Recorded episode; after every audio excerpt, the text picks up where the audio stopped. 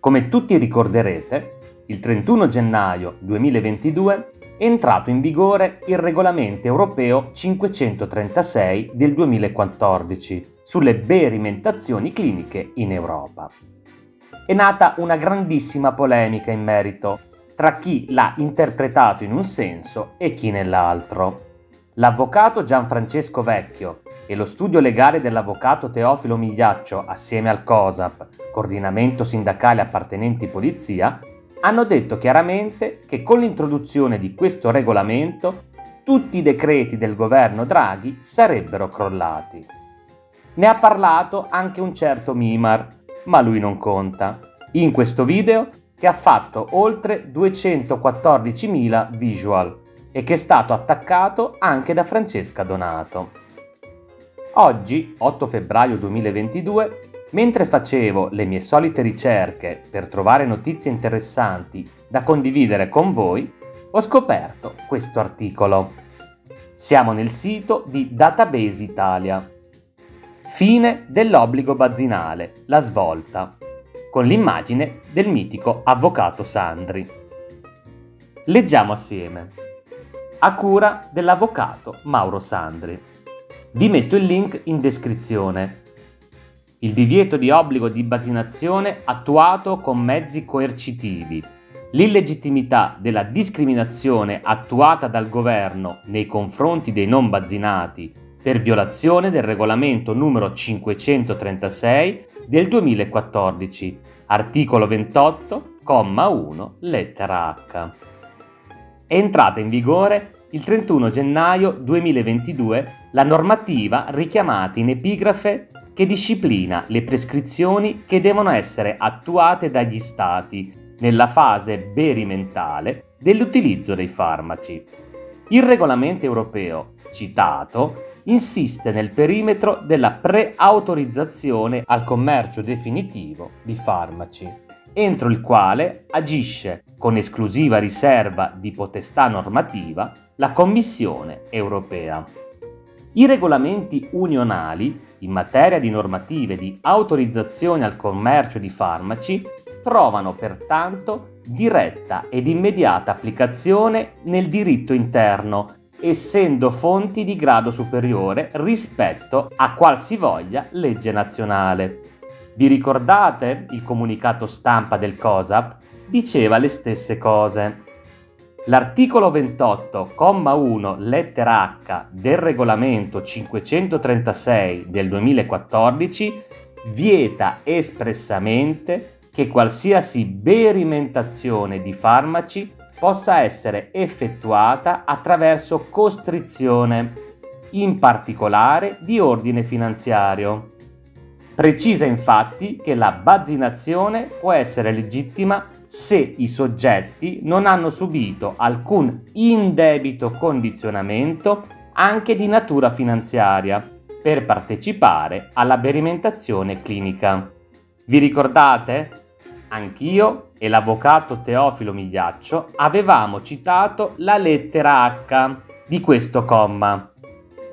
La commercializzazione dei bazzini anti-Covid è stata autorizzata sotto condizione, vale a dire con i limiti previsti dal regolamento CE 507 del 2006, in sinergia con il regolamento 726 del 2004. Ai sensi e per gli effetti di cui all'articolo 4, lettera B del regolamento CE 507 del 2006, il richiedente deve fornire, successivamente all'ottenimento dell'autorizzazione provvisoria, i dati clinici utili completi.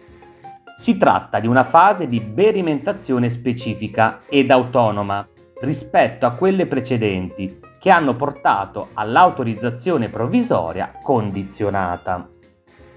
Solo adempiuta tale ultima fase, la Commissione europea potrà concedere o meno il rilascio dell'autorizzazione definitiva.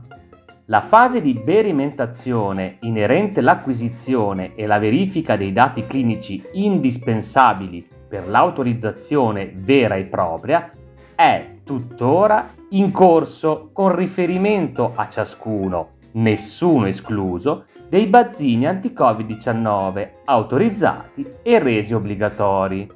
Molto interessante. Lo diceva anche l'avvocato Gianfrancesco Vecchio, l'ha scritto il COSAP dopo la consulenza con lo studio legale dell'avvocato Teofilo Migliaccio e l'ha detto anche un certo Mimar, ma lui non conta. Ciascuno dei soggetti che si bazzinano attualmente contribuisce a formare il database che costituisce l'ultima fase della berimentazione, quella rilevantissima di ordine informativo, sulla efficacia effettiva, sui rischi e sul loro rapporto. L'autorizzazione provvisoria non rappresenta pertanto, sotto il profilo giuridico-scientifico, il momento finale della berimentazione. Se tale fosse il suo esito, non sarebbe necessaria la fase di verifica dei dati clinici utili, invece espressamente richiesta dal regolamento 507 del 2006. La circostanza che la berimentazione dei vaccini anti-Covid-19 sia in corso si evince ulteriormente dalle dichiarazioni delle case farmaceutiche produttrici dei bazzini, come riportate nei foglietti illustrativi allegati al momento della richiesta di autorizzazione. Qui fa vedere i quattro fogli illustrativi dei bazzini utilizzati, che io non posso leggere, altrimenti il video verrebbe rimosso immediatamente. L'autorizzazione provvisoria al commercio da parte della Commissione europea non ha realizzato, pertanto, la fine della fase di perimentazione. Quest'ultima avrà termine solo alle date sopra indicate. Il regolamento UE 536 del 2014 trova pertanto certamente applicazione alla legislazione relativa ai bazzini anti-Covid-19. Una ulteriore decisiva conferma proviene dalla dichiarazione del commissario europeo alla salute Stella Kyriakides, che io erroneamente avevo chiamato Kyriakids, avevo inglesizzato il suo nome, però essendo cipriota va bene Kyriakides, che deve essere considerata da come interpretazione autentica della norma. Molto interessante. La ministra, in risposta alla domanda specifica se la normativa entrata in vigore con il regolamento in epigrafe riguardasse anche la berimentazione in corso relativa ai bazzini anti-Covid-19, ha ribadito che essa si applica in ogni berimentazione in itinere. Vi ricordate? Io avevo letto sia l'interrogazione di Michel Rivasi e la risposta di Stella Kyriakides. L'obbligatorietà bazzinale, prevista da tutte le normative discriminatorie, viene attuata dal governo italiano attraverso il condizionamento di natura finanziaria, derivante dalla sospensione dal lavoro senza corresponsione di alcun emolumento ed anche utilizzando altre gravissime pressioni, quale quella dell'impedimento alla libera circolazione, all'ingresso nelle strutture sanitarie, eccetera. Trova paradigmatica attuazione la prescrizione di cui all'articolo 28 C1 lettera H, da cui consegue l'assoluta illegittimità delle ripugnanti normative ricattatorie governative che devono essere immediatamente disapplicate dal giudice nazionale. Gli effetti del regolamento europeo retroagiscono ex tunc, vale a dire dall'inizio della loro approvazione, trattandosi di norme sostanziali. Anche volendo accedere ad una ermeneutica più ristretta e quindi postulando che la norma riprodotta dispieghi i suoi effetti dal 31 gennaio 2022, il regolamento trova comunque certamente immediata applicazione in tutte le berimentazioni in corso e quindi anche in quella anti-Covid-19. I tribunali non hanno alternative, devono accertare e dichiarare il venir meno per manifesta irrimediabile illegittimità di qualsivoglia obbligo bazzinale, essendo quest'ultimo attuato dal governo contro una fonte di diritto di grado superiore che vieta ogni coercizione.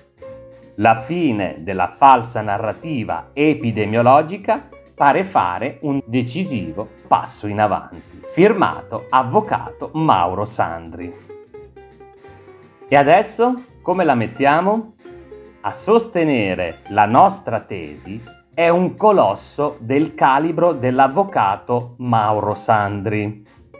Vediamo se Francesca Donato avrà il coraggio di smentire anche lui. Voi che idea vi siete fatti di tutto questo? Fatemelo sapere in un commento. Se ti è piaciuto lascia un grande like e se non l'hai ancora fatto iscriviti al canale.